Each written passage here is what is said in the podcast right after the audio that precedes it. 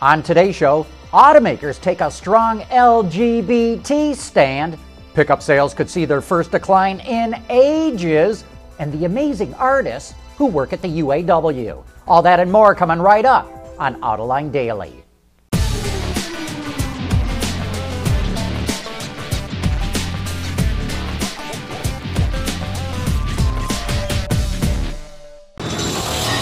This is Autoline Daily for April 6th of 2015. Car sales were unexpectedly strong last month in the US, but we could begin to see a sales slowdown in April. Wards reports that March inventory levels are down 2%. And if you have fewer cars in inventory, you have less product to sell. Most interestingly, large pickups could see a decline for the first time in over a year on a daily selling rate basis. Inventory levels for them were down 12% in March, mostly due to the limited availability of the new Ford F 150. So remember that when we get April sales. If pickup sales are down, it's not because people don't want them, it's because there weren't enough of them to sell. And in other sales news, Tesla reported a strong performance in the first quarter of the year. Through March, the company delivered more than 10,000 EVs, a gain of 55%. From now on, the company says it will reveal deliveries within three days of the end of the quarter because it says projections of its sales by other sources are inaccurate. Well, imagine that. You don't report sales, and then you get irritated when people get the numbers wrong. We're going to be back with more right after this. AutoLine Daily is brought to you by Borg Warner Feel good about driving. Bridgestone Tires. Your journey, our passion. And by Dow Automotive Systems. Breakthrough technologies for lightweight vehicles. We know that automotive designers and engineers will take inspiration from almost anywhere, and it seems that the folks from Kia and Kumho Tires must have been enjoying some fun out on the water together. Because much like a catamaran reduces friction to speed through the water, the two companies co developed what they call adaptive concave profile tires, which were shown on the recent Novo concept. The two narrow contact points on the 20 inch tires will keep the rubber cool, lower rolling resistance, reduce noise, and they'll flatten out going through corners to improve grip. While still not ready for production, this is now the second time we've been showing you a tire like this. The first was from Hankook and now they've made their way onto a concept vehicle. And we said before, when a feature keeps popping up on concept cars, it's a good sign. It's headed for production.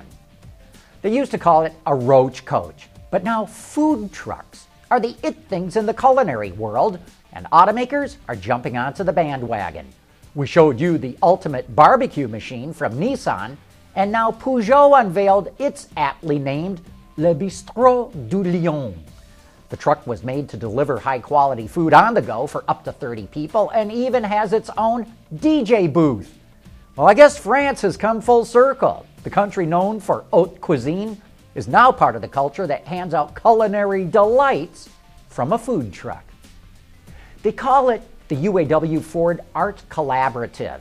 It's a way to showcase the artistic talents of UAW employees who work at Ford.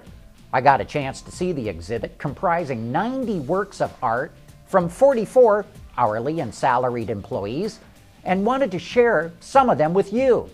Check out this photograph titled Ellie and Sadie by Joseph G. Eldon, who works at Ford's Dearborn stamping plant. I love the subject matter, the composition, and especially the contrast in lighting. In the days and weeks to come, we'll show you the photography, the paintings, the sculpture, and mixed media artwork that's part of this display.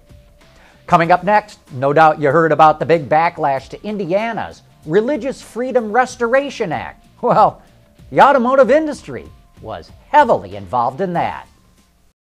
For the people at Dow, racing is a sport and a science. We enjoy one and learn from the other. But like most competitive people, we like winning at both. This is the human element at work. Dow.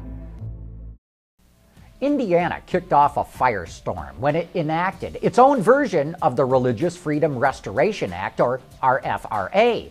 That's because a lot of people believed it opened the door to open discrimination against lesbian, gay, bisexual, and transgender people. Normally, this is the kind of fight that only involves political activists. Instead, businesses and corporations of all kinds came out against the law, and the auto industry was right in the thick of it. There are five automakers with operations in Indiana, and they all came out against it. But some, were clearly braver about it than others. Honda and FCA published strongly worded statements on their media websites. Amazingly, so did NASCAR and Cummins, the diesel engine maker. Subaru took a strong stand, but you had to contact them to get a copy. They never published it on their media website. Same with Toyota and General Motors. They issued statements about inclusion, but never mentioned Indiana or the RFRA, and they never published it on their websites. I can understand their trepidation. This is a controversial topic. But I gotta say, in my entire career, I've never seen the auto industry take a stand like this on a social issue. It's unprecedented. And I have the utmost respect for Honda, FCA, NASCAR, and Cummins for being so public about where they stand. That stand helped prompt the Indiana legislature to eliminate discrimination against LGBT people. Like I said, we've never seen the automotive industry involved in something like this before. Anyway, that wraps up today's report. Thanks for watching.